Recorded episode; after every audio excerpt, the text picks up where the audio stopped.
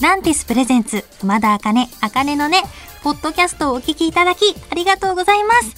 このポッドキャストは、毎週月曜から木曜にかけて、日本放送で放送している番組を一本にまとめたお得なパッケージ版です。早速、お聞きください。どうぞ。エンハイフンの皆さん、お疲れ様でした。こんばんは、熊田茜です。はい。前回のこう放送が2週間経ったんですけど、七夕の短冊生き残ってましたイエーイいや、これ、すごくないですか？まあ、隠したけど、結構人目につくところに置いた気がして、で、まあ、どうだったんですかってスタッフさんにお尋ねしたところ、まあ、何回かちょっと見た後はあった。引き抜いた後はあった。指の跡がついてたっていうことで、こう何人かが吉岡里帆の腹筋になりたい、吉岡里帆さんの腹筋になりたい、熊田茜っていうのを見て、スッて戻したって思うと、すごい恥ずかしいです。でも残ってたということは、願いが叶うということですよ。努力次第なところもありますが、もう努力にね、神がかっていくと思います。はい、最近の熊田茜なんですけれども、私最近映画を見に行きました。皆さん映画、誰と行くんですかね？私こうお友達とかと行くのがすごく緊張しちゃうんですよ。一人で映画館に行くのが好きで、なんでかっていうと、まあ、自分が映画を誘ったとしたら、あ、楽しんでくれてるかなてちょっとドキドキして内容に集中できなくなっちゃったりとか、あとは、ポップコーンとか飲み物飲む時とかに、こう音立ててすごい感動シーンで、まあ飲まないけど、感動シーンとかでこう相手がなってて泣きそうな時にさ、こうクッとか言っちゃったらどうしようって思っても全然集中できないんですよ。私すごい飲み込む音が大きいんですよね。だから、何の話やねんって感じですけど。で、何の映画を見たかっていうと、アークっていう吉根京子さんが主演を演じてる映画で、不老不死が叶った世界線のお話で、まあ、なんで見たかっていうと、こう、ツイッターのね、トレンドに上がってた吉根京子さんとこの映画の監督さんが話してて、で、見た目が30歳くらいのまま、年齢実は百何十歳になってる。すごく難しい役じゃないですか。だから吉根さんがこの役に向き合うにあたって、このお仕事を受けるかどうかも悩んだ。すごく監督さんともいっぱいいっぱい話し合って、本当に素敵な作品になったっていうことを見て、このお芝居を見てみたいって思って見に行ったんですけど、本当に素晴らしかった。本当に何十年もいろんな苦労とか喜びを感じてきた人なんだろうなってでも役者さんってすごいですね。どうやったって百何十年今生きてそこの現場に臨めないじゃないですか。でもそれが本当にこの人は中身はもうおばあちゃんなんだって感じることができて。なんか私もこう声優として今、チートクスシのスローライフっていうアニメで、ミナちゃんって役演じてるんですけど、その子が幽霊なんですよ。で、自爆霊で、見た目は学生くらいなんですけど、実は何百年も生きててって役に挑戦してるので、この吉根さんの芝居を見て学んだこと、こういうふうに感情を乗せたいなとかいうのを自分の声のお芝居にも活かせていけたらいいなと思ってすごくなんか役者として心が揺さぶられました。これからも映画をいっぱい見ていこうと思います。以上、熊田茜の近況トークでした。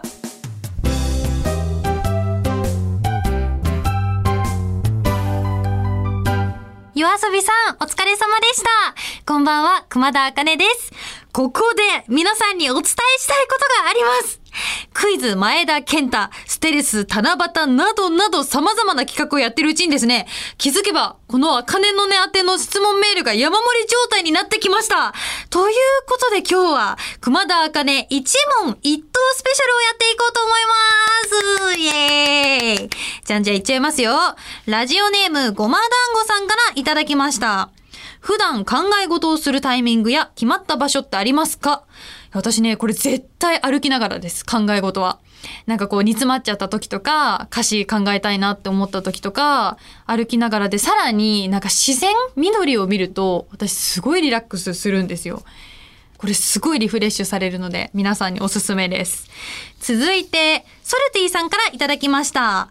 えー、前回のクマブハウスで、ヒラメを裁くというお題をバッチリ成功させていたあかねさん。あの回を聞いて、自分の祖母がヒラメを裁いていた際に怖くて大泣きしてしまっていたのを思い出してしまいました。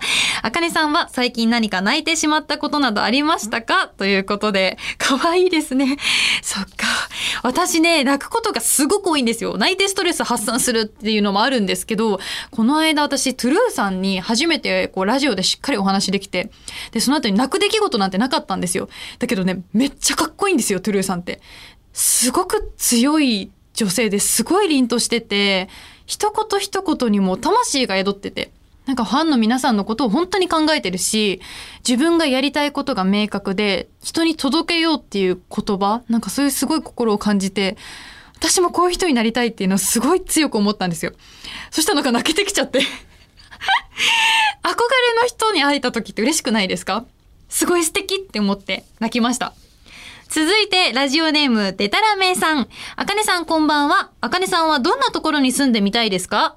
僕は趣味の都合から、海と甲子園が近くにあれば文句なしです。お、いいですね。野球がお好きなんですかね？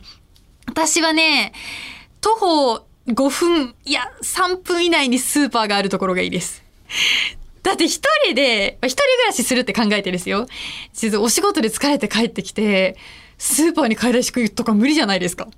無理無理、私は無理。帰り道にそのまま、なんかこう材料買って帰るとかじゃないと、これは私にとっては譲れないですね、スーパーは。続いて、ラジオネーム、おともさん。えー、過去ブログで虫のスナックを食べたことを知り驚きました。熊田さんが今まで食べたことのないものは何ですか？どんな味がすると思いますか？虫のスナック食べましたね。あれ美味しかったですよ。帰ってからも食べました。もうなんか、あの、スーパーとかで売ってる、あの、鶏皮のスナックぐらいの感覚で食べてましたけど。そうですね、食べたことなくて気になってるのは、アサイーボールです。あれね、食べてみたい。美味しいし健康になるっていうことで味が気になります。お、ということでお時間がやってきました。またできたらいいな。すごい楽しかったです。たくさんの質問ありがとうございます。まだまだメールお待ちしております。あかねアットマークオールナイトニッポンドットコムまで送ってください。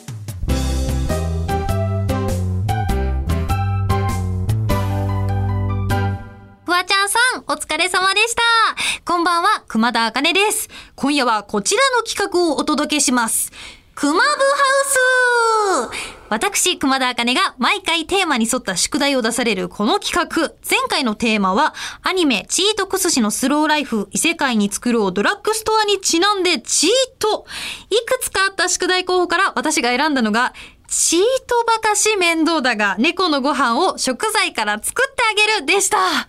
作ってきましたよ私、お家でニャフンっていう名前の猫ちゃんを飼っているので、ニャフンに食べてもらいたいなと思って、YouTube で作り方を調べまして、こう、チュールってあるじゃないですか。もう猫ちゃんがこうね、もむきになってわーって食べるあのチュールを簡単に作れるっていうことで、まず、鰹節からちゃんと煮出して、こう、出汁を取って、で、ささみとサーモンを茹でて、お刺身用のサーモン入れましたよ。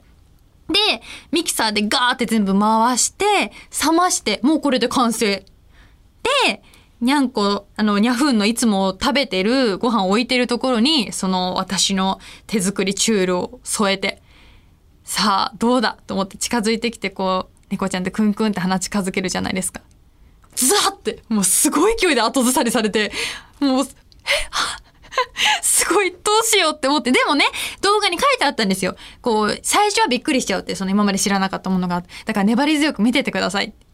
何回かこう、ニャフンがね、私手作りチュールに行くんですけど、もうその度にもういやいやって逃げてくっていうオチでした。食べてもらえなかったちょっとね、手作りなら食べてもらえるかなって思ったんですけどね、私のニャフンはちょっと変色で、決まったご飯しか食べないんですよ。だからまあ食べないかなって思ってたけどね。やっぱダメでした。ということで、でも作ったから結果報告は、イエーイ合格でございます いつかね、作ってくれ、作ったのを食べてくれるといいな。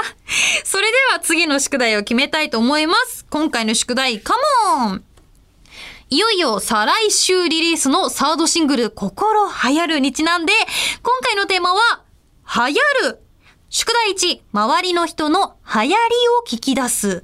宿題2、流行りのもの、ことを一つ体験する。宿題3、夏の思い出で流しそうめんはやる。宿題4、宮崎駿の映画を見てくる。略して流行る。お略した感じいいですね。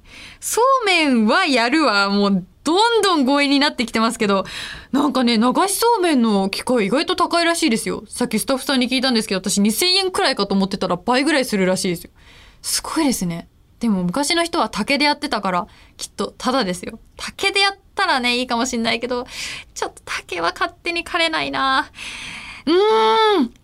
宿題1の周りの人の流行りを聞き出すにしようかな。流行りに敏感になって。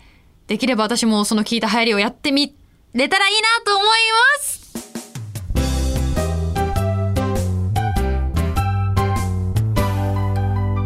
ぺこぱさん、お疲れ様でした。こんばんは、熊田茜です。本日は海の日ということで、今年もやっちゃいます茜のね、プレゼンツ、スイカ割り大会はい、シンプルにスイカを割っていこうと思います。なぜなら、夏だから。いやね、去年もやらせてもらったんですけど、その時はラジオじゃね、何も伝わらないからという、もうまともなご意見をいただきました。でもやります。夏ですから。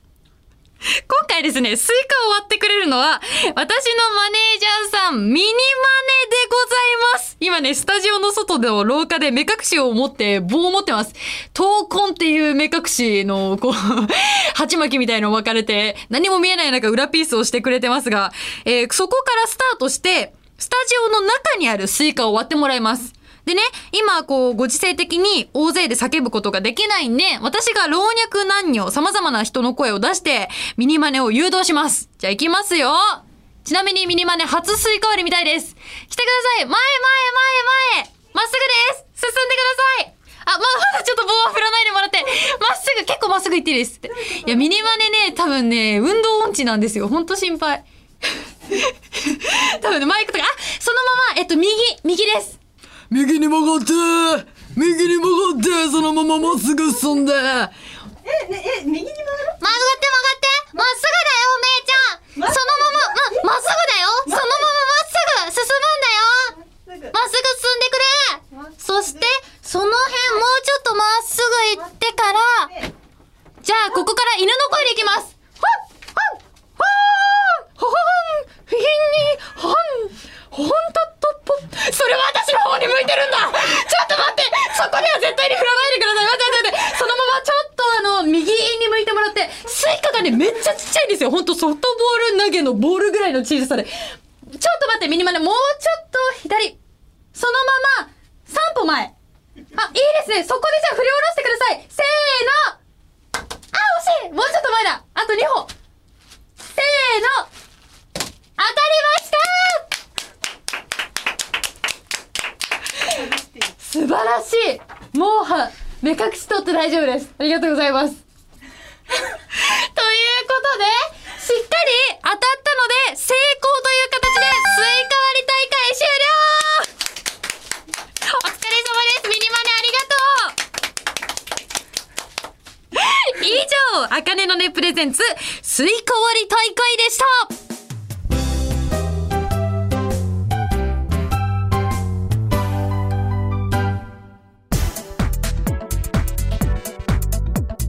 聞いていただきました。熊田あかね、あかねのね、いかがでしたか？